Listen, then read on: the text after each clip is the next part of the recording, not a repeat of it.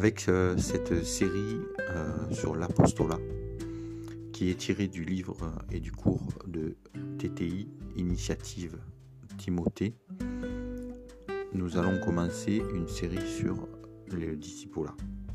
Notre premier chapitre sera Que signifie faire des disciples? Alors en introduction, j'aimerais vous lire un passage. Acte 18, verset 23 dit Lorsqu'il eut passé quelque temps à Antioche, Paul se mit en route et parcourut successivement la Galatie et la Phrygie, fortifiant tous les disciples. Commençons en définissant certains termes. D'abord, qu'est-ce que le disciple Simplement, le disciple est le processus pour faire des disciples. On verra plus tard dans ce chapitre ce que ça signifie, mais il est bon de comprendre déjà que le discipulat aide quelqu'un à grandir et à mûrir comme un fidèle de Jésus. Bien alors c'est quoi un disciple? Les croyants d'Antioche, dans Acte 11, versets 25 à 26, étaient les premiers à être appelés chrétiens. Bien qu'originalement ce terme fût péjoratif, il signifiait petit Christ. Le nom a ensuite évolué. Depuis lors, les fidèles de Jésus ont été principalement connus comme chrétiens partout dans le monde, pourquoi alors n'employons-nous pas aujourd'hui le mot disciple? La traduction du mot disciple donne étudiant, fidèle et apprenant. Un disciple est quelqu'un qui a d'abord choisi Jésus comme son sauveur. Il ou elle a été sauvé par grâce au travers de la foi, pas en raison de ce qu'il a fait pour Dieu, mais par grâce, c'est-à-dire ce que Dieu leur a fait. Et ensuite, il grandit, il étudie la volonté de Dieu et il apprend et il la pratique. Pourtant, il ne suffit pas de connaître simplement Jésus comme Sauveur. Nous sommes également appelés à le suivre comme Seigneur. Il est important de savoir que ce n'est pas une étape facultative pour les chrétiens. Tout comme un nouveau-né dans ce monde, cet enfant doit maintenant grandir et être éduqué par ses parents pour atteindre la maturité. La croissance et le développement ne sont pas facultatifs pour un enfant. De même, quand nous venons à Jésus par la foi seulement, nous expérimentons une nouvelle naissance. Voir Jean 3, versets 1 à 16. Maintenant que nous sommes dans la foi, nous devons avoir des responsables spirituels qui nous formeront et nous dirigeront sur les chemins de la croissance. La croissance et le développement ne sont pas facultatifs. Les hommes tels que le docteur Earl Radmacher estime que le monde évangélique contient maintenant la plus grande maternelle spirituelle de son histoire. Il est de notre travail en tant que responsable de faire déplacer les gens de l'enfance à l'infanterie. Alors un petit devoir pour cette introduction.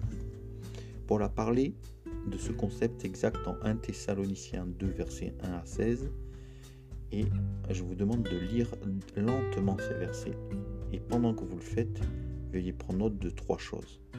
Au verset 7, Paul les a traités comme une mère traiterait ses propres enfants. Au verset 11, il a traité avec eux comme un père avec ses propres enfants. Au verset 12 à 14, le résultat était qu'ils ont grandi au point où ils marchaient dignement de l'Évangile et sont devenus des imitateurs de Christ.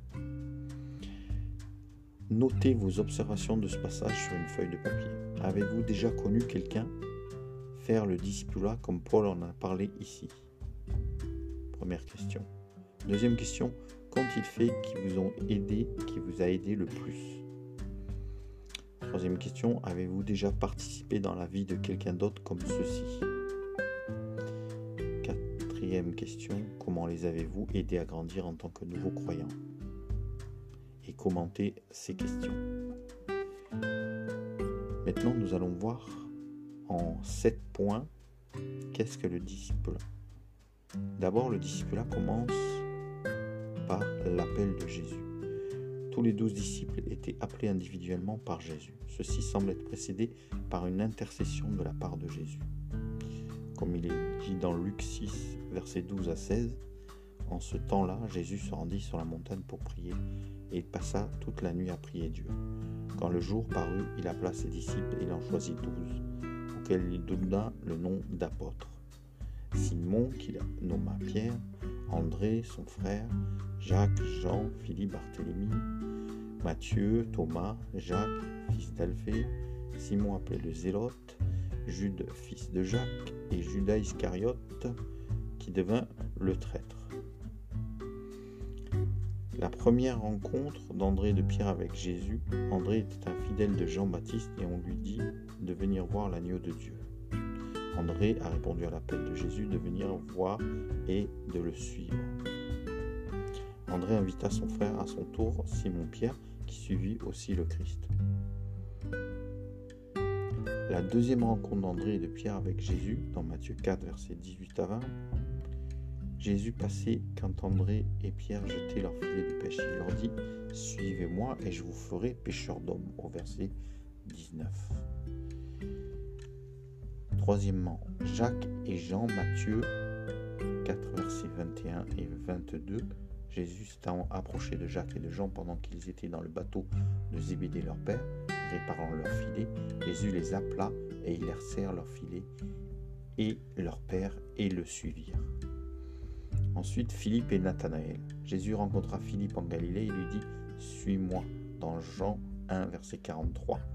Philippe, à son tour, dit à Nathanaël de venir pour voir et suivre le Christ. Ensuite, c'est Lévi, également connu sous le nom de Matthieu, dans Marc 2, verset 14, ou Matthieu 9, 9. Lévi était un percepteur d'impôts et Jésus passa par son bureau en lui lançant l'invitation Suis-moi. Le reste des disciples, dans Matthieu 10, étaient tous appelés personnellement à un certain point par Jésus. Bien que nous n'ayons aucun récit d'évangile qui raconte ces moments particuliers, pour Judas, Barthélemy, Jacques le fils d'Alphée, Simon le zélote galiléen et Judas Iscariote, la personne qui a trahi Jésus. Deuxième grand point, le discipulat commence par notre réponse favorable à suivre Jésus. La réponse du disciple était immédiate. Les premiers disciples ont souvent abandonné les choses les de grande importance. Lévi Matthieu a quitté son lieu de travail, une cabine de percepteur d'impôts. Jacques et Jean ont quitté leur travail de pêcheur. Pierre a déclaré que, en tant que disciple, avait tout laissé pour suivre Jésus dans Matthieu 18, versets 28 à 30. Pierre se mit à lui dire Voici, nous avons tout quitté et nous t'avons suivi. Jésus répondit Je vous le dis en vérité, il n'y a personne qui, n'ayant quitté à cause de la bonne nouvelle, ne gagne et sa maison et sa femme ou ses frères ou ses parents ne reçoivent au centuple dans ce siècle-ci et dans le siècle à venir la vie éternelle. L'amour pour notre famille et nos propres vies doit être beaucoup moins par rapport à notre amour et dévotion pour Christ. Dans Luc 14, verset 26, il est dit si quelqu'un vient à moi et qu'il ne haït pas son père, sa mère, sa femme, ses enfants, ses frères et ses sœurs, et même sa propre vie, il ne peut pas être mon disciple. Ensuite, certains ne sont pas disposés à abandonner leur vie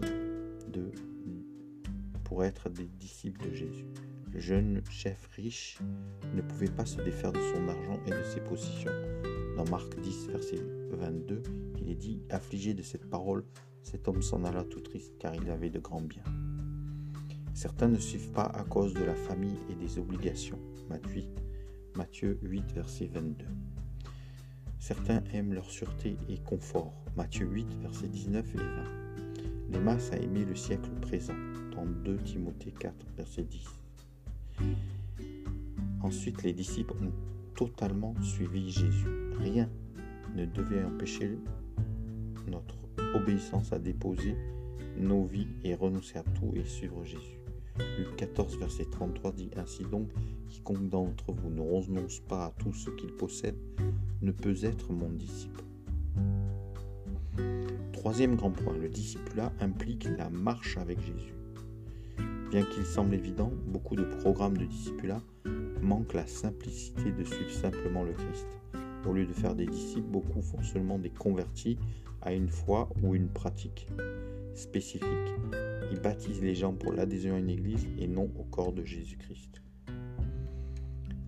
Ensuite, les disciples ont passé trois ans dans une attitude d'observation, d'étude, d'obéissance et d'imitation.